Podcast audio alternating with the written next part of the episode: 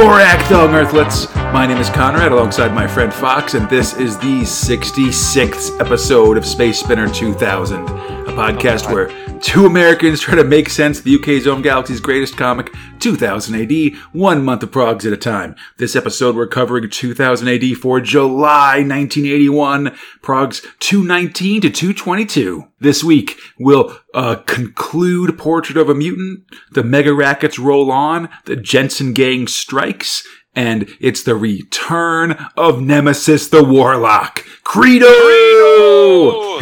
yeah. Fuck yes. Yeah, super exciting as we enter the second half of 1981 and all these new thrills start popping up and getting crazy.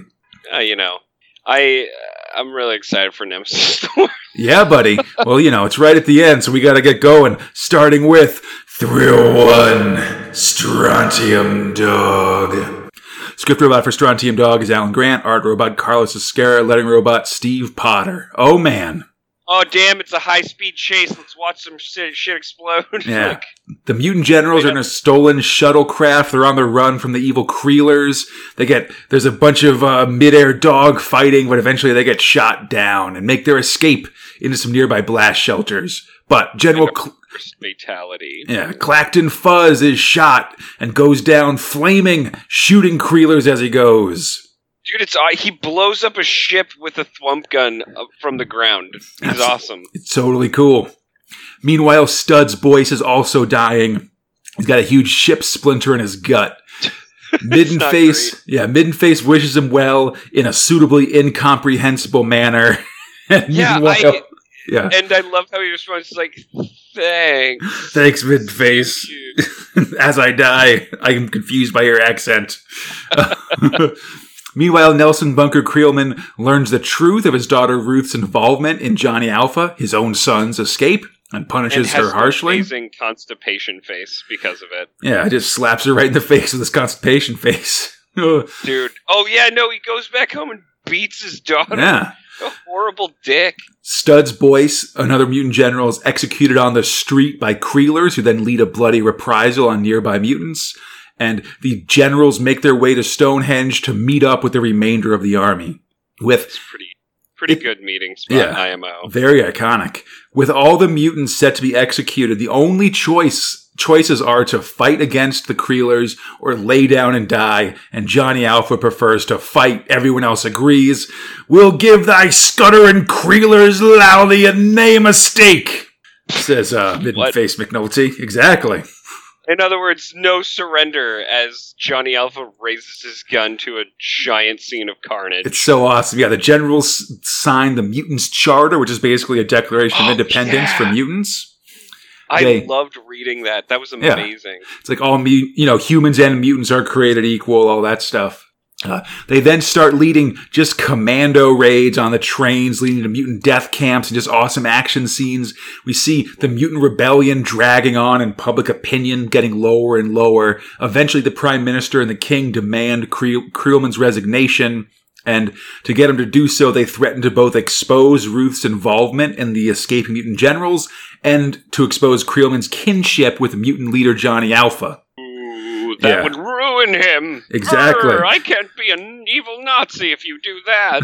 Let's go home, Ruth. I'm not going home. I'm emigrating with Nigel. Who's Nigel? Exactly. Uh, Creelman resigns, and the PM goes to negotiate with the mutant generals.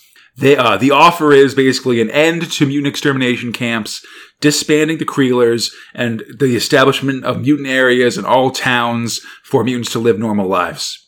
Oh man, my favorite part of this is like so there's this section where it's like as promised the sinister Creelers uh Creelers Nelson's Creelman quasi official anti mutant Yeah. squad are disbanded and then it shows the this lineup of guys and then Yeah. just below that It's like it's a like new police new force is established. force was created same dude exact same dudes. Yeah, you know that's sort of the rea- I mean, I um Yeah, they sort of the the generals agree to all this stuff, and the only thing is that I guess most of the mutant army guys have to basically leave, have to go, go off world essentially, have to emigrate off Mhm. the, the planet Earth. But yeah, I think this is a good, realistic kind of end to this thing. You know, like Yeah. like we've seen this before. That just because they've won doesn't mean that everything's you know cool and happy for mutants. You know, the the fight for their civil rights continues on, and they remain a very much an, an oppressed minority. You know, big time. Um, and uh, like a bunch of the dudes, they settle in different ways or go adrift. But most of them, uh, the at least the hardiest, uh, Yeah. end up going to the Galactic Crime Commission, where the search and destroy agents are created. Yeah, they become bounty hunters known as strontium dogs. and God, even the racism is out here. I mean, we've already seen it, but Yeah. he's just like, oh, it's like you'll probably get killed in the line of duty, but that can't be that bad. Like, yeah, "Oh, it's shit, it's inaccept like- it's it's inescapable. It's it's pretty it's like it's an awesome just like way like like choice to present these characters and stuff. It's not like they become strontium dogs and then they become the galaxy's heroes. They become the strontium dogs and they remain like hated and feared and stuff. It's cool. In like I- a well, like sort of cool, but or or a real it's realistic and that's interesting, I guess. That's Yeah, what I mean yeah, to yeah. say. of course. So we finished the flashback portion of our story at the grave of Diana Creelman, Johnny and Ruth's mother and Nelson's wife. She just wasted away after the news of Johnny's sentence. The father and son swap threats. Johnny calls his father mad and wishes he had killed him when he had the chance. Well, now we're in the present and that chance is here. So what does he do? Well- Load a fucking like number four cartridge. Yeah. Johnny and Wolf assault Creelman's base. They use like beam polarizers to nullify the attacks of the goons inside the fortress. And Johnny just starts blasting holes in their fortifications with, with number four cartridges. The, And they just say they're just like, "Oh, bail. Hey, Yeah. you can, you can have it." And, and in the background, Wolf and Gronk are just like, "Well, let's crack a cold one because Johnny's doing this by himself." hey, this is uh, when you go to kill your father. That's a solo mission, buddy. just like how they're like, "Let's get drunk." Yeah. but so, with the mercenaries all deserted, Johnny runs in to sh- do a showdown with his father one on one. Um, but now that sort of the tide has turned, Creelman isn't so tough. He begs for his life. He tries to appeal to Johnny's sentimentality, like, I'm your father, don't kill your own dad. And as Johnny lists Creelman's crimes, the 35,000 died in the mutant death camps, the thousands more killed of starvation and disease in the mutant ghettos. Nelson Creelman can just only uh, uh, stand on his knees and, and whimper, please don't let me die. Johnny decides that death is too easy for Creelman and instead hits him with a time trap. Creelman will relive these last few seconds, the horror and terror of his final moments before his own son guns him down forever. Just he's on, on a uh, loop basically. It's pretty it's pretty it's pretty ridiculous. Johnny walks out, says they won't be collecting the bounty, and the team rides off. Only Creelman's final words, please don't let me die, remain on the wind. I, it's The end of Portrait of a Shit. Mutant! Oh man!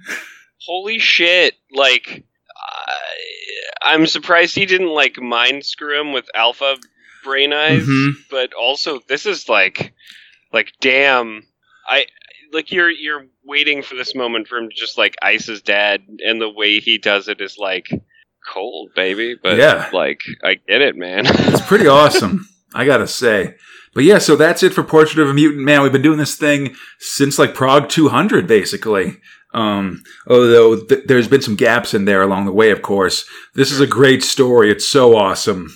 Um, and Johnny Alpha will return in Prog 224. So not too long from now. So I did, I was thinking about this as I was reading it through. hmm like I'm it's hard to rank Strontium Dog comics, right? Like against each other because Mhm. they're all very like well crafted, but like obviously when we came in it was uh Strontium Dogs in Hell, right? Right. I mean, eventually, yeah. Yeah, yeah, yeah. I I don't know how this kind of stacks up against that because to me they're two very different beasts. Like I, I feel Hell like, was just such a funny, weird, yeah. wacky thing, and this is such a like serious backstory, not just for Johnny, but for the Strontium dogs themselves. Yeah, I think of the, th- you know, all three of the big Strontium Dog stories we've seen so far have all kind of been their th- their own thing, right? Yeah. There was the Journey to Hell, which I agree sort of had some serious and sort of some interesting action moments, but also had a lot of humor and a lot of sort of other stuff going on. There's certainly humor in for in in in, in Portrait of a Mutant. You know, the different mutant generals. Um, you know, stuff like the torso or midden face and all those guys. But yeah, it, it is way serious, you know. And then the, it, you know, also sort of a, a little bit more on the humorous side was that uh, was the Schicklgruber grab where they went Mm. back and got Hitler and stuff, which it wasn't as long as Journey to Hell or um, or Portrait of a Mutant, but I think it's still sort of I feel like the third of the big Strontium Dog stories we've seen. Oh, you know? So like one is sort of go is Jo- is uh, Johnny and Wolf sort of in a strange place, sort of dealing with strange situations. That's sort of hell. Um, Yeah. then that, that, that or journey to hell i guess then portrait of a mutant is sort of its own thing just being the backstory of this character and stuff it's sort of a unique thing and then the Schicklgruber grab is more sort of standard strontium dog like sort of Mm. these guys bounty hunting fighting um, f- fighting aliens and other strontium dogs or uh, law- lawbreakers and having uh, crazy hijinks and stuff Yeah, yeah. And then gambling for a long time. Right. Well, but I mean, you know, but this is just sort of a, you know, this one was more serious, I think, but also really just sort of did so much to establish the world of Strontium Dog, the character of Johnny Alpha, and all that stuff. It's just, it's super essential, you know? Yeah, it's just I guess every time I read these, I'm never fucking dissatisfied.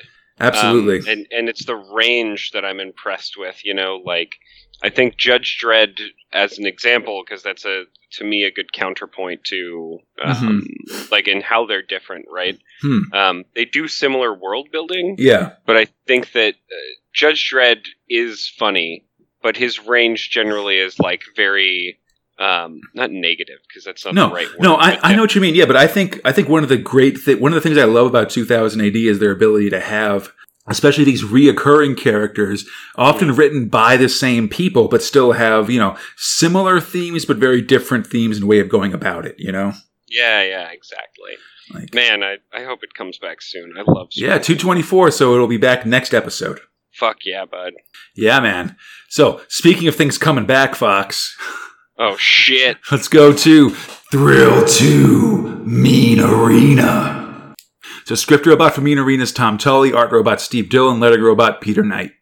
Now let's get introduced to the Militia Seven. Hey, I like these Jensen dudes, man. We open up, Dude, yeah, yeah. with the seven Jensen uh, cousins heading out, out to take down Matt Talon. They decide to do it at the Slater's Slayers practice yard, so they head to a sporting goods store to get some street football gear. You know, we get close ups of a couple of the cousins here. There's Crophead, who's got kind of a Mr. T haircut. There's sadistic lady Ruth. There's Hunk, who's a big old hairy chested mustache dude. And Zip, who's a guy with his mouth se- sewed shut. And like, I'd say of these guys, I'd say like Zip and Jarl, who's sort of the leader of the pack, really look like sort of, uh, re- really have sort of an art style that'll look really similar when Steve Dillon starts doing Preacher and stuff in about like 20, you know, in like 15 years or something like that. Oh damn, cool. That's, Like that's pretty awesome. Like, like Zip's got a very sort of Preacher look to him, if just because of his mouth uh, sewed shut. And then, I Zip was my favorite character. and then that. Jarl looks like one of those, one of, uh, what's his name? The main, one, one of Jesse's like cousins in uh, Preacher and stuff. But anyhow, um, I like Hazel. Hazel's Yeah. There's Hazel's. Yeah, there's also Jarl Max and Fox Fave Hazel. And Hashtag Fox Fave. yeah, hey, do what you want, buddy. I'm ready. Uh, they take all the gear and then shoot the sto- the store owner in the chest. Um, and he Yeah. has just enough strength to call the Slayers and warn Talon about the approaching Jensens. It's kind of jacked up. And like the message gets to him, and then everyone's like, "Nah, man, I'm gonna bail." Yeah, JT even especially. JT, of course. Um, even like the security guards at the uh, at the at the complex, Yeah. and um, Team Medic Local Annie. And she's like, "Yeah, you know, you can just deal with it. Aren't you supposed to be like a super guy or whatever?" I'm trying not to die, dude. Uh, so Talon Yeah. thinks this whole thing is pretty similar to that movie High Noon, and then the Jensens attack. Dude, uh, they don't just attack; they break a wall, shooting it and axing it. And they shout, "We're here, cuz we're here." Yeah, I. I- Is that like a thing? I don't know. It, it wasn't familiar to me, but who's to say? Uh, the Jensens enter, enter the training complex. Talon starts sending out robot training dummies to attack them, but the Jensens make quick work of them. Talon, still thinking of the movie High Noon, grabs all of his street football gear and rolls out.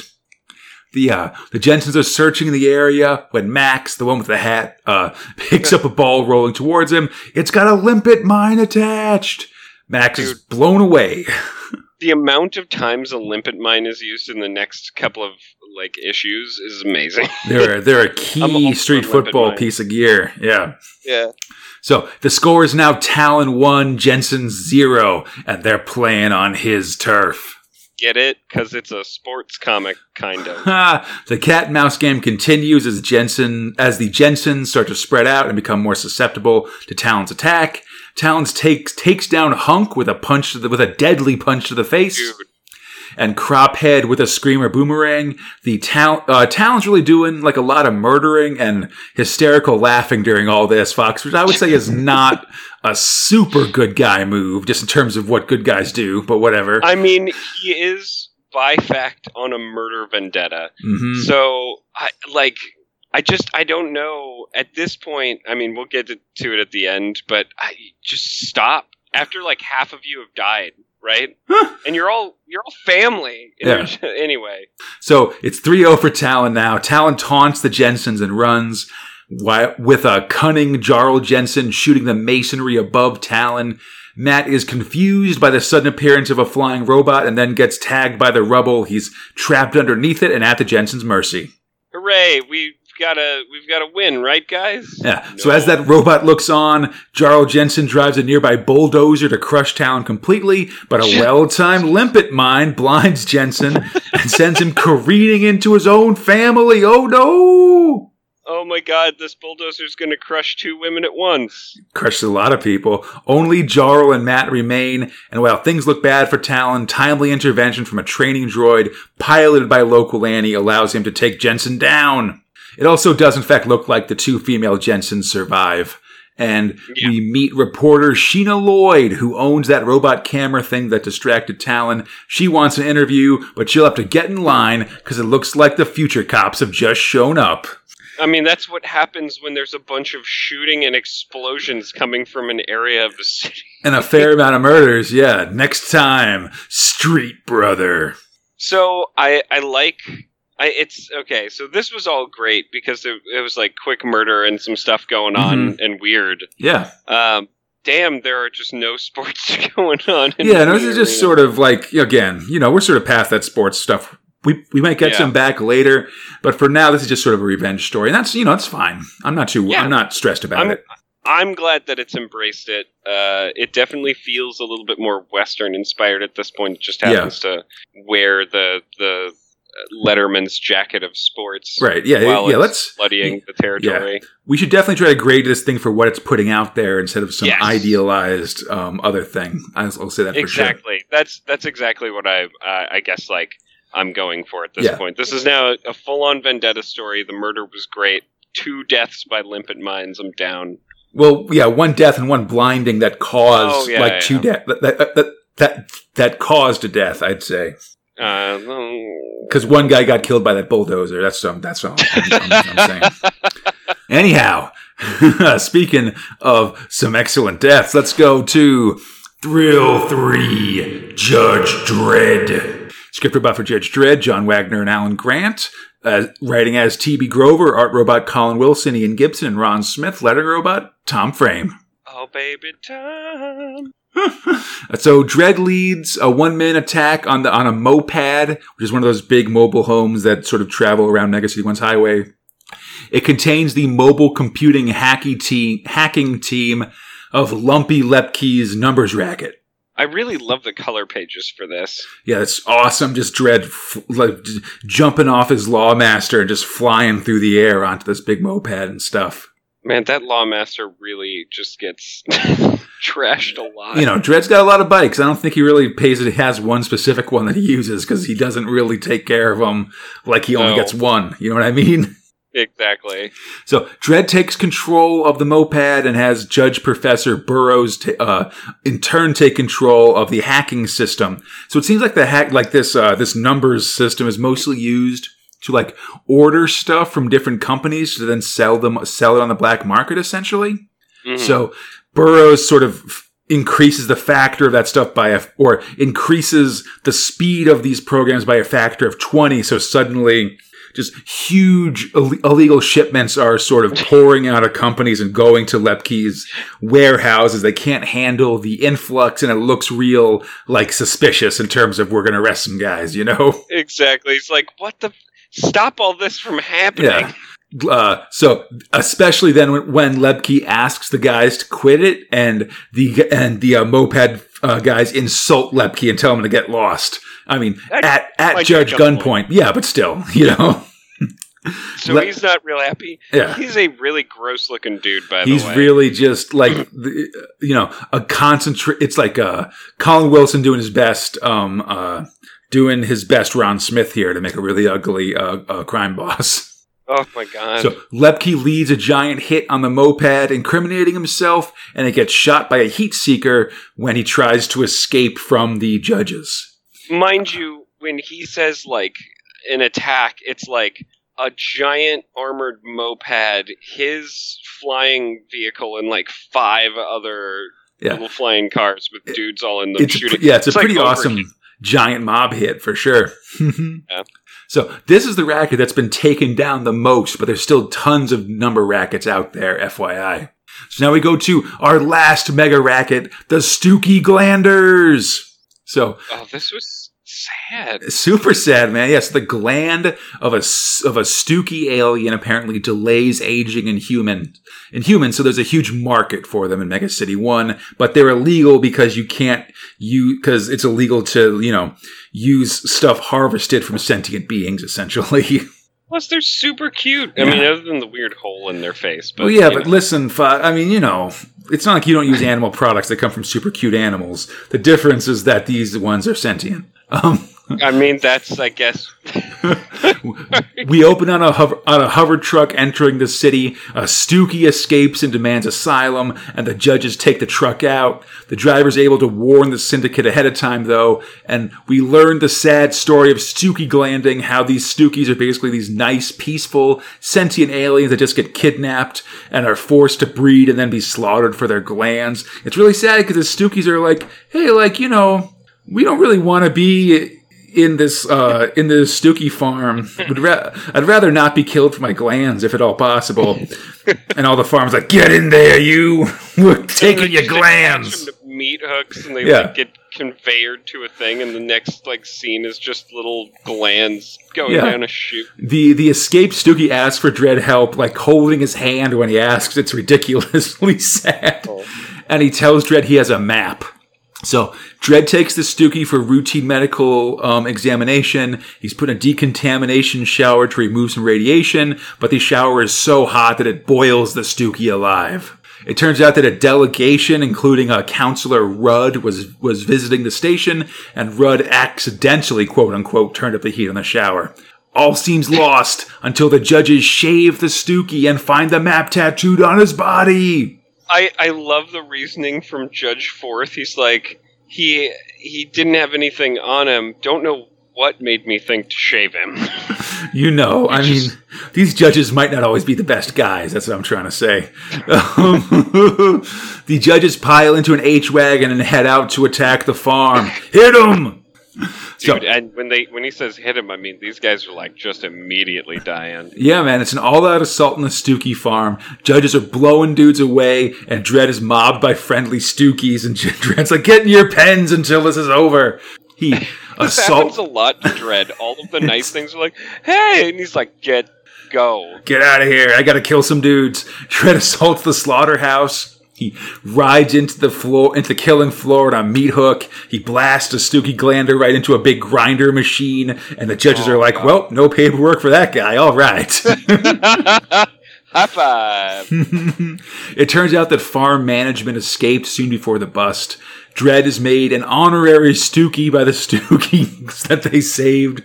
And he tries to. badge they give him. Yeah, and he tries to find the farm bosses, but it's no use. However, he is able to, to determine that Counselor Rudd was the informant, and a crime blitz finds a thousand Stooky capsules in his apartment. He's actually 80 years old.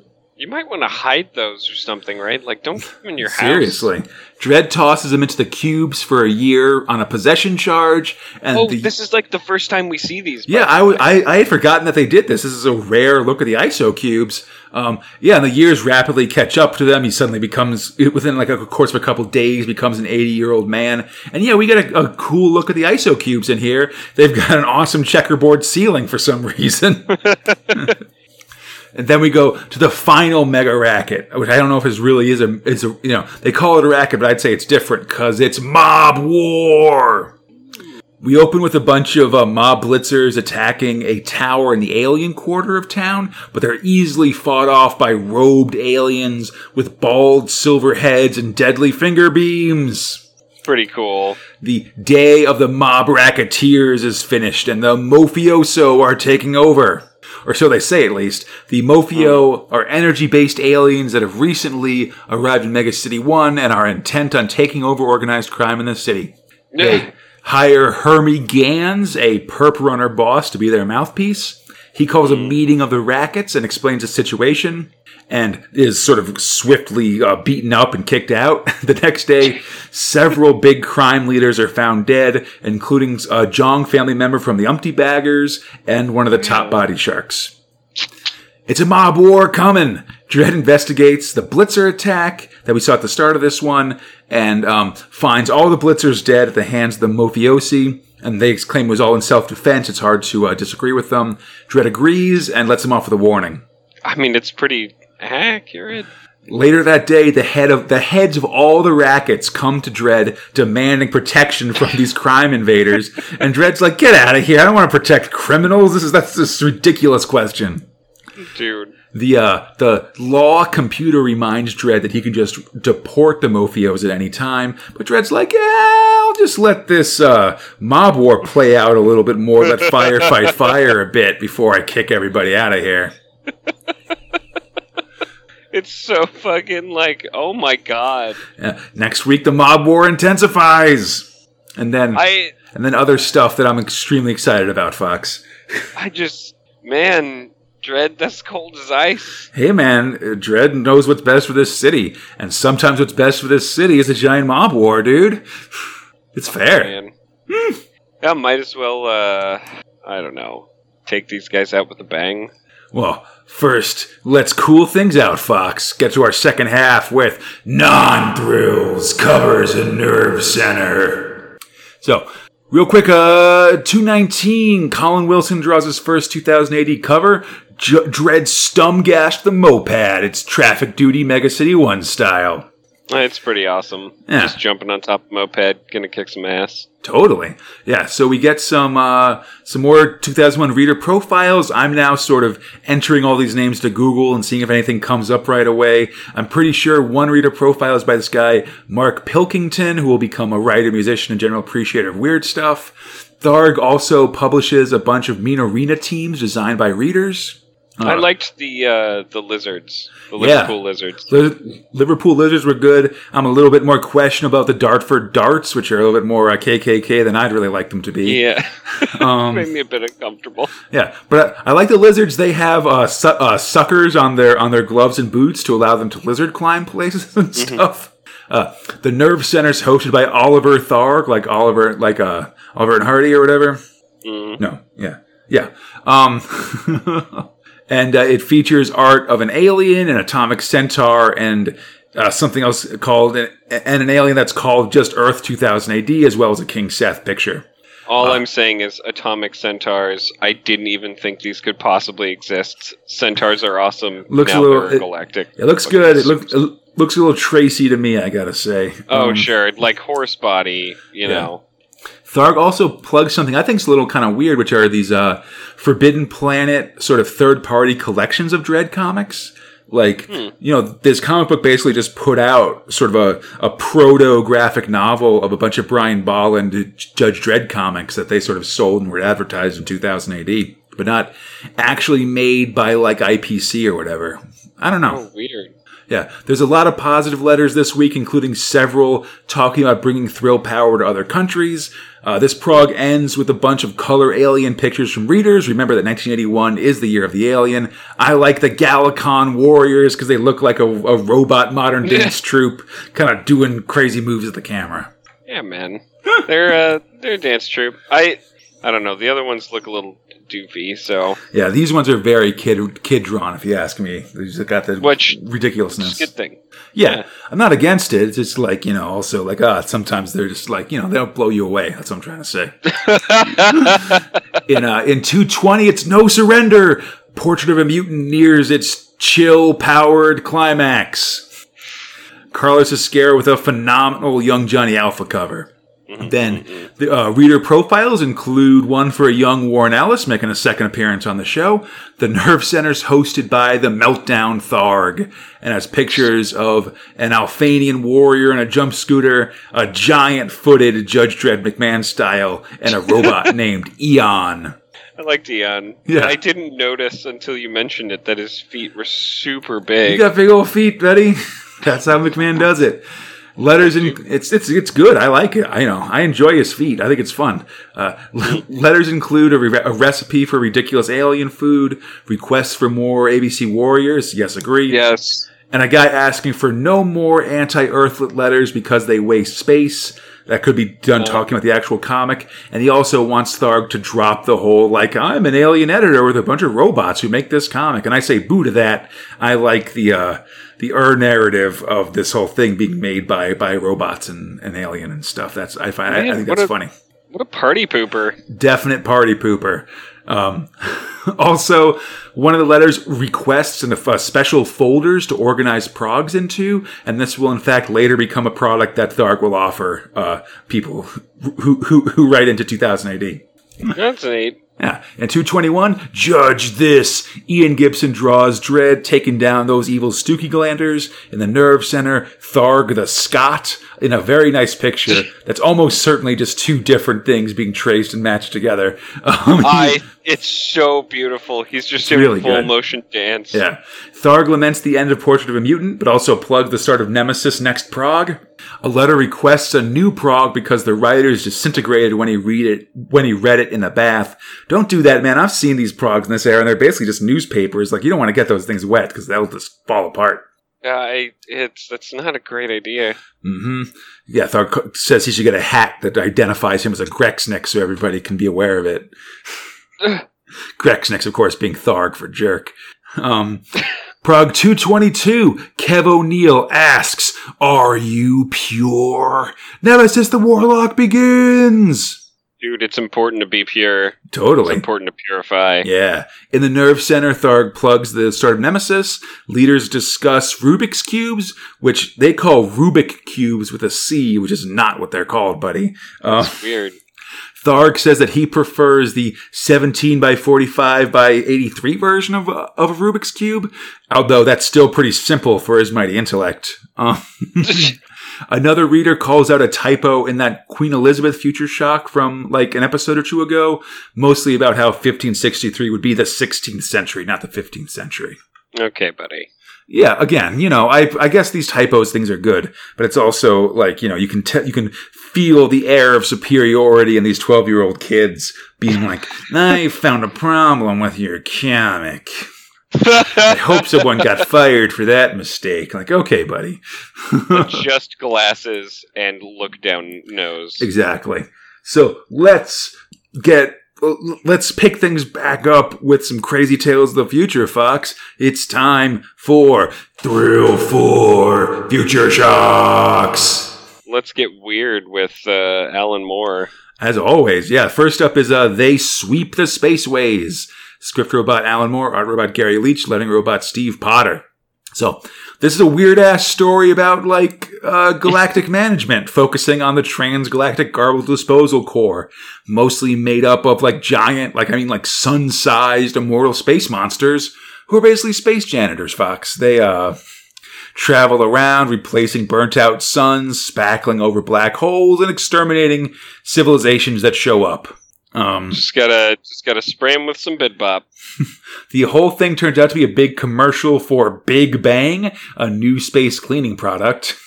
And at the end, there's also an employment form you can fill out, you know, just in case you happen to be 870,000 miles in height with a cheerful disposition and an indefinite lifespan.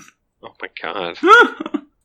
it's pretty pretty weird stuff. Yeah, it's it's weird. I think it's fun just in like a Yeah. hey, here's like a weird world I've created. Check it out, you know, which I feel like is pretty- very I think it's creative. yeah, Yeah. very Alan Moore future shock, honestly.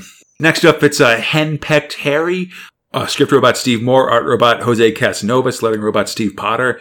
I love Casanovas' art, man. It's really distinctive. You know, he did that Max Normal story and the Dredd Annual and stuff. You really, see it. great. Yeah. Plus, This, you get the recurring angry wife character. well, this story is pretty bullshit, if you ask me. Thank you. a scientist guy is henpecked by his wife Matilda, mostly because he forgot her 48th birthday. He's an amateur Dick scientist, move. though. What? That's a dick move, man. Don't Yeah. forget your wife's birthday. Mm.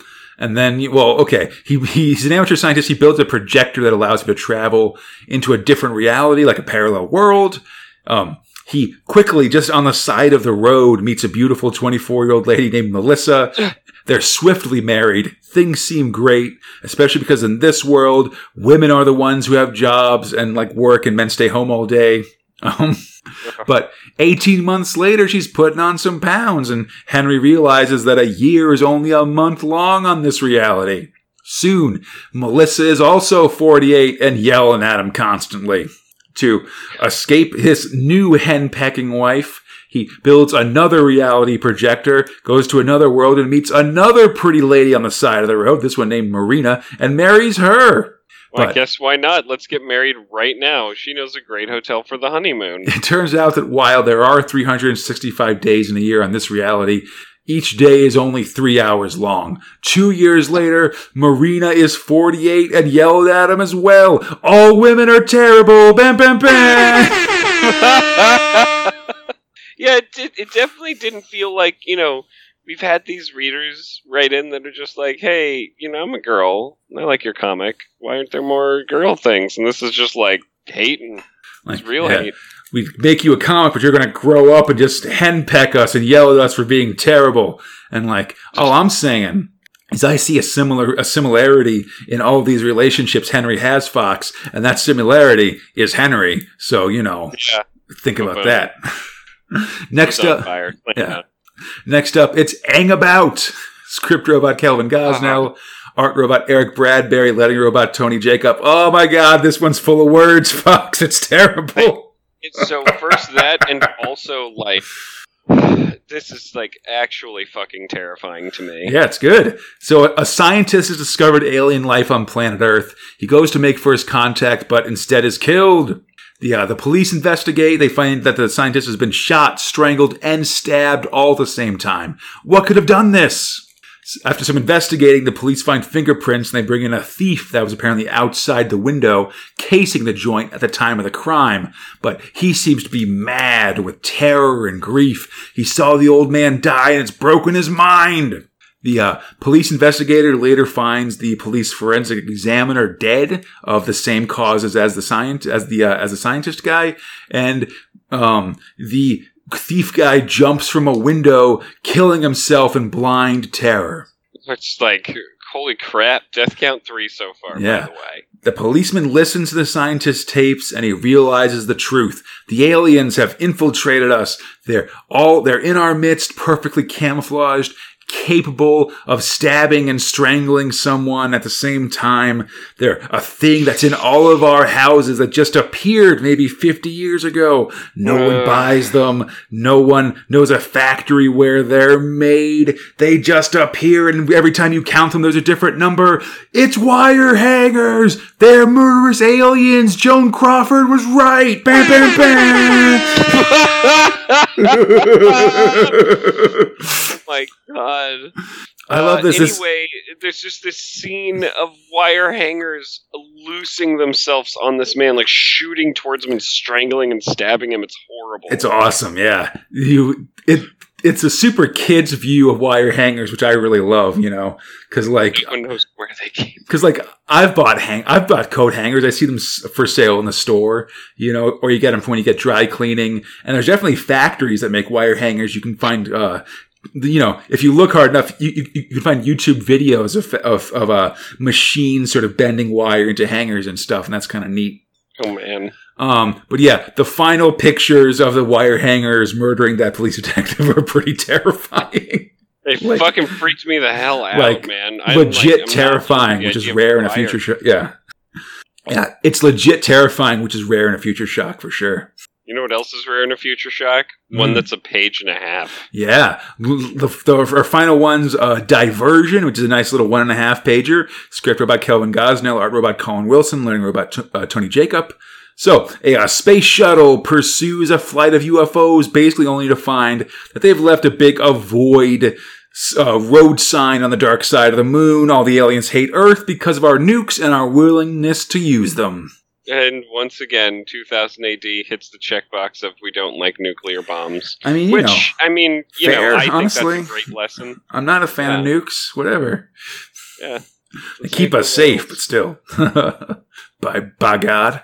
Um, oh, also on the on the bottom half of this page, there's a uh, Ro-Jaws' review for the English version of the book Free Stuff for Kids, which is basically a book of like services and organizations that you can write to and get things sent to you, like badges and booklets, or like seeds, or like little like promotional comics and things like that. That's neat. I mean, it's look later. This stuff would all be championed in the U.S. by uh, this guy Matthew Lesko, who is a dude that did late night infomercials wearing a suit covered in question marks. And Oh yeah, and, and I ask Alaska. yeah, and I'm not a fan of that guy because he's one. He's a foundational part of uh, why in modern American comics uh, everybody thinks that the government just has a billions of dollars left uh, lying around to fund bullshit stuff and thus hates the government. But that's a topic for another day. Uh, and an aside, since we're talking about a little tiny piece there, uh, there's there's a bunch of um, uh, like advertisements throughout most of these for Time Bandits, Mm. which is an amazing fucking film. If you guys haven't seen it, I mean, I guess if we have British listeners, it's more likely because it's like John Cleese and Sean Connery and stuff. Yeah, but Time Bandits is real yeah. good. Absolutely, strong agree. Yeah, way better than than Clash of the Titans, which is also the the the, the big Oh, movie we're seeing uh, a- advertised in the course of this uh, of of these progs. Clash of the Titans is poopy. but speaking of Titans clashing, Fox, let's Oh, go Snap! to Thrill Five Meltdown Man. God, things are getting real weird in Meltdown Man. Yeah, script robot Alan Hebden, art robot Massimo Belardinelli, lettering robot.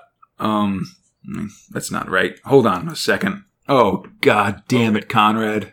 Oh, it's Tom Frame. It is.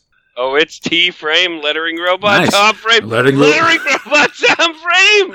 I wa- I was, I was, I, I thought it was Tony. Like it been, to, it's, it's, it's been someone else previously. I know. Whatever. Anyhow, the Super UG is I beaming Liana Fox. I'm going to leave this in because that's embarrassing lack of credit stuff for me. Um, oh, it's I beaming Liana. There's nothing Nick Stone can do about it. Meanwhile, in UG jail, Louie and T Bone recruit a nearby Rhino Man to help them escape. The Rhino. Dude, Rhino Man's great. Yeah, the Rhino starts a fight with Polax, and when the guards come to break it up, he takes out the guards.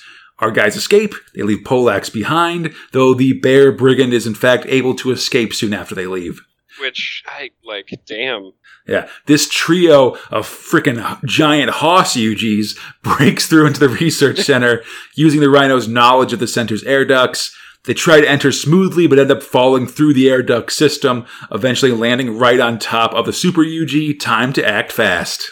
So it all works out. Like that's the thing. They're like, oh, this will be simple and it'll be fine, and then they fuck up, and then it's great. Yeah. There's a big melee as our heroes reunite and then escape into the research facility. Um, after Stone like guns down the Super UG, they their path takes them into a warehouse full of thousands of Super UGs, Oh man. and they're like not, Not- being built. They're like ready to deploy at a moment's notice. Oh. And, And it's, then- the, that machine that's on top of the place is just Belardinelli's like. I love when Yeah. he does organic. It's um, like a big Bellardinelli uh, like robotics. panopticon kind of thing. It's crazy. yeah. Um, yeah, and they're also gearing up production for millions more Super UGs. Everyone escapes into the sewers, and Stone As empties usual. his AK into a screaming horde of Super UGs. It's pretty amazing. They steal toboggans and slide down the hills of Snow City, eventually hijacking a chopper and flying off as a rampaging horde of Super UG mutants follow after them. Yeah, let's get out of here because this is getting real not great. Yeah, man. The Super UGs attack Snow City to uh, quote unquote restore order, and man, they're weird looking. Like every once in a while, or like it, it, it, it seems like there's always one that's got like a thin body and a giant elephant head on top of it, and that one creeps me out the most. Oh, big time. And then uh, the most heinous action ever committed by a human being happens. hmm Yeah, Leeshar has two Super UG bodyguards, and that offends Tiger Commander. And Leeshar's like, "Who cares about you, Tiger Commander? You're old news," and pushes him away. Dude, because he's like, uh, he didn't even like get pissed at Leeshar. He's just like, you know, I've served you pretty well. You don't need these guys. And he's like, get the fuck out. Tiger Commander. God damn it. I hope he double crosses him. Man, he better. I don't know. uh, meanwhile, aboard that that UG pirate ship where Gruff and Billy the Pup are galley slaves, uh, it Mhm. turns out that the Rhino pirate is the brother of the Rhino that's helping the team. And while our guys try to fly out to meet them, this freaks out the pirates, and f- they force the slaves to row faster, and they toss Billy over the side when he complains.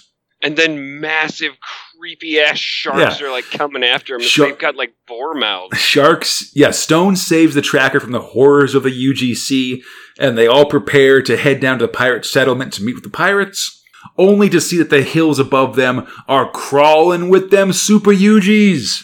Creep Town. Yeah. We finish it off. The team runs. Um, they run from the approaching Super UGs. They steal aboard the Rhino's brother's ship, and I'm super pissed that we don't have names for these Rhino dudes. Especially they're as the yeah, especially as the two sh- uh, scuffle, the two Rhino brothers scuffle, go overboard, and basically sink to their deaths because rhinos can't swim. It's just The- like, well, okay, I, these characters are now gone. Yeah, it's the throwaway. The slaves are freed, but they still have to row as the Mega Udis attack the pirate town in an orgy of violence and random random animal parts. Uh, giraffe, pirate, UG, we hardly knew ye. Our guys, so awesome. Yeah, our guys get away on the ship. They check the hold below in the ship to find a nuclear cruise missile. Oh yeah, so I love I love the like um the plot situation that goes on here. It's like, oh, we were going up and down the coast of some place called California Mhm. and they were trading ancient artifacts. What do you think a nuclear armed warhead is? It's a good Like, question. right, Next episode, the tide turns. God, just a nuclear bomb. There you go, man. Hey. That'll solve some of your problems. We're both anti and pro nuclear weapons in 2000 AD this month. It's like commercials for super. It's like Superman's Superman candy cigarettes and Superman anti-smoking ads in the same product. Oh my god. the, the real question is will Meltdown Man end the way it began? Oh man, this guy's finally gonna melt! I can't wait. Oh my god. Why doesn't he melt? but that takes us to oh my gosh, Thrill Six Nemesis the Warlock. In Oh, the yeah. beginning, our beautiful world was called Terra. Script robot I- Pat Mills, art robot Kev O'Neill, lettering robot Steve Potter. Sorry. No, no, I just I love this whole there's just this biblical page and it Mhm. even has like the just Like- the beautiful artwork on the side of the page. I forget what it's called, like gold leaf or Yeah, or like something the, the, the like illuminated borders or something like that. Yeah, yeah, illumination. You're right. Yeah, man, that's what you know. That's the hallmark of Nemesis the Warlock is just like Kev O'Neill going real crazy, not just with the art itself, but the things that go around its that go around the edges of the art. That like you know, making this all look like a big medieval manuscript and stuff that really make Nemesis one of these, especially these early Nemesis, is one of these stories that really look looks like nothing else anywhere. You know? Really, goddamn, it looks beautiful. Yeah. I love it so much, and it's just like you're in this scene as this like Templar knight slash like religious figure wields an axe above like this what looks to be an adorable llama. Llama, Ready to- s- sort of a gray times a llama, basically. Yeah, just ready to lop off its head, screaming Yeah, death to all aliens. Absolutely. Yeah, and the biblical text sort of gives us some backstory we didn't have previously about sort of there's this, Mm. eh, you know, the uh, humans in Torquemada were part of this Termight empire, and that sort of is a shortening of like mighty Terra, basically. So this is sort of future Earth, which we had didn't have con- a confirmation of previously. And uh, yeah, man, it's this big far future Termights wiping out all the aliens, starting with the nearby fringe worlds. Oh, I just wanted to give mention in that same beheading section. hmm There's just to give extra evil. The guy in the bottom left corner is holding open a bag, pulling out like a little tiny adorable baby alien to get him. Yeah. It's like the size of a hand. No, these guys are so evil. It's it's great, man. We go Yeah. to the uh, the planet Thrum, which is a fringe world planet full of uh, hybrid plant uh, pixie type aliens. I'd like say dryads and things Yeah. like that. they remind me a lot of the fairies from uh, from a Midsummer Night's Dream. I'd say Ooh, yeah, 'Cause they're yeah, all- because they're all named after their plant after the same kind of plants and stuff that that those fairies are named after. You know, Mm. cobweb, mo- uh, uh, moss and mustard seed, all that stuff. Um, and they really remind me of, or they look really similar to, uh, the, to what like Charlie Vess would draw in that fame, in a Sandman number 19, which is like the, the Midsummer Night's Dream, uh, Sandman Oh, comic, yeah. which is, Sandman's so good. yeah, man. And that's just, you know, one of the best ones. If you don't know Mm. that one, it's in the Dream Country, uh, trade paperback and you owe it to yourself to check it out. Like, I mean, you know, Neil Gaiman's going to be in 2080 for a little bit, but that's some of his best work. Oh yeah, Sandman is like tops. Yeah. I don't even read that much comic, and fuck, I mean, obviously I do. Anyhow, the silver ships are coming. They're these giant murder vessel of the Termight empire. Leading the ships is brother Behel, a powerful war leader and would-be successor to Torquemada. He Dude, he's cleansed five planets already. Yeah. He arrives on the planet and finds that it's full of humans. But Behel is suspicious because, like, it's there's no kids, there's no old people. It's just sort of, uh, you know, bright, happy young human people. So he decide he grabs the leader, uh, and decides he he grabs, he grabs the leader of these people, Eyebright, and puts her to the test. Dude, they have this giant car that they wheel out, which is just a. If you look at it, it's like a. It's almost like a scale on wheels. Yeah. And there's just a guy in the back with controls, and it's for just dipping people in water. Yeah, it's it's old. It's just sort of modern versions of old school witch finding stuff. You know, it's a witch Yeah. dunker. You get dunked. If you drown, you're human, and if you live, you're an alien. Buddy, she's an alien, and that means it's time to cleanse and purify these deviants. Oh man, with Torquemada's shadow just looming in the background. Yeah. Next time, Behel in hell. Ooh. Man, I'm so excited for all this Nemesis stuff. I feel like some Credo's gonna happen. Yeah, Nemesis hasn't even shown up yet. It's going to be so cool. So Man, excited. next month. Oh, oh, okay. One last thing here, Fox. Uh, Thrill 7, Tharg the Mighty. Uh, art robot Ian Gibson is a G as a G Twerk, lettering robot Tony Jacob, and this is, I believe, our first Thrill 7 in a regular prog since August 1980. Hmm. Uh, Tharg is visiting the planet Xandars to witness the annual tickling of the Guji bird. It's, you know, Which- it's. okay. Yeah, there's some good alien crowd scenes here by Gibson, and it looks like he's just sort of traveling with Bert and the Tom Framebot. The tickling's basically Groundhog Day. The bird, you know, you tickle the bird. If it squawks thrice, it's going to be a good year. Otherwise, it's, it's a disaster. It's not great, I guess. Let's tickle a bird. Listen, I was going to make fun of this, but then I realized that, that that we do a bunch of Groundhog Day things here in America, and I'm like, oh yeah, I don't know if I could throw stones. Um, the dictators of Zrag, of course, intervene. They hit Tharg with a nightmare inducer. It gets all sleepy. Yeah, Tharg's knocked out. He gets stuck in an evil dream world as the tickling ceremony commences. It seems like these that in nightmares, at least Tharg's usual god moding doesn't work very well. And as a Xandarian doctor pronounces, there's no more they can do. Tharg faces off against some evil dream monsters. If he dies in his dream, he dies for real. Next time, Hell's Bells. It actually said he dies for real. Yeah, I, that that that's a direct I quote. love it. I love it when someone gets to pull out that, like, if he dies in the game, he dies for real. If he dies in the soup, he dies for real. Totally. Yeah, th- uh, that's what I always love about the movie Inception was that they just made it that that's you leave the dream when they kill you. It's not this sort of usual like die in the dream, die in real life kind of thing. Because like Yeah. I die in my dreams periodically, and it doesn't kill me. I'm just saying, you know. Yeah, and it's that's actually kind of comforting about the whole fucking excursion. So Fox, oh geez, Oh man. we've reached the end of July 1981. What are your top and bottom thrills? I mean, fuck, dude. Uh, it's it's fairly easy for me to do top. Once again, top spot goes directly to Strontium Dog. Fucking strong, strong showing, strong finish, strong Mhm. everything. Strontium Dog. Mm-hmm. I just like we talked about it a little bit, but Yeah. like I love Johnny Alpha. I love Wulf. I love the Gronk. I can't wait for more. Um, it's I'm really excited for the next couple issues just because it's going to be so thrill packed. Yeah, definitely.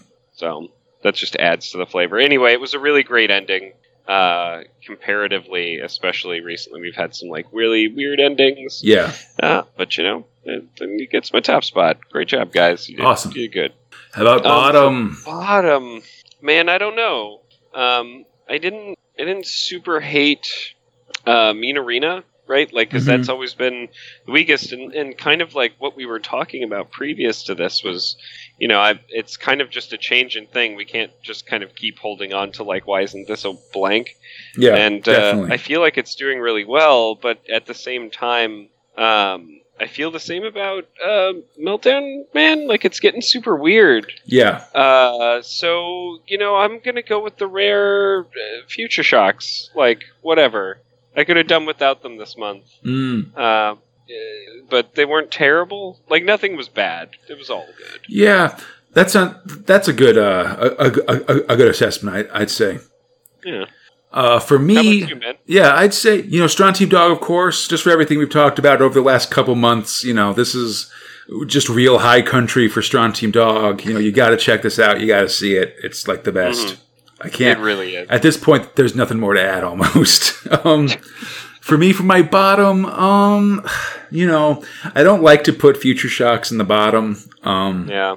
just because they're sort of, you know, they just have less space to work with and are more sort of there as filler and stuff like that. Although, man, that um, h- henpecked Henry one I found to be pretty reprehensible, I gotta say. Me too, man. um, I'm gonna say, for me, I'm gonna go Meltdown Man this month, I'd say. All right. Um, I'm not digging these super UGs. It just kind of feels like let's create a new threat that it wasn't really necessary, I guess. And like, I really, w- you know, and I, I don't like how ill treated those Rhino guys were. I really like those Rhino guys. And they both got killed, and all my UG pirates got killed too. Like, I don't know. Yeah, it's definitely getting into like the rushed phase of something, or it's gone on Yeah. too long. No, it's need to stretch definitely it it's definitely in it. Yeah, we're definitely in the final acts of Meltdown Man. So it is kind of getting to the point where they're like, all right, let's just start clearing things out and stuff. You know, I'm still angry about King Seth being killed last episode. I will remain angry about that for quite some time. Oh man, I'm sorry, buddy. I just like an evil snake, dude. That's literally a snake. That's awesome. and and he wasn't, and he was conniving, right? Like Yeah. he wasn't Leeshar. I'm just evil for the sake of being bad news. Yeah, Like he had a little bit more character. Like, oh fuck, I've got to like switch sides real quick. yeah. All my Cobra Commander feels. Anyhow. Oh fuck yeah, buddy. I hope everybody enjoyed the show. You can always find Space Spinner 2000 on iTunes, Stitcher, the Google Play Store, or our podcast site at crataline.com. Feel free to contact us at spacespinner2000 at gmail.com or in the 2080 forums, our Facebook, or our Facebook, Twitter, or Instagram pages. On Twitter, at Space Spinner 2K. For everything else, just look up Space Spinner 2000. We should be there. Oh, hell yeah. Come back next time, Fox. Oh my god. As Oh. Johnny Alpha returns, Meltdown Man ends, Nemesis is unmasked, and Judge Death lives. Oh fuck yeah, bud. Until next time, I'm Conrad, he's Fox, and we are Space Spinner 2000. Spun Dig Birth Rig. Big Earth Rig.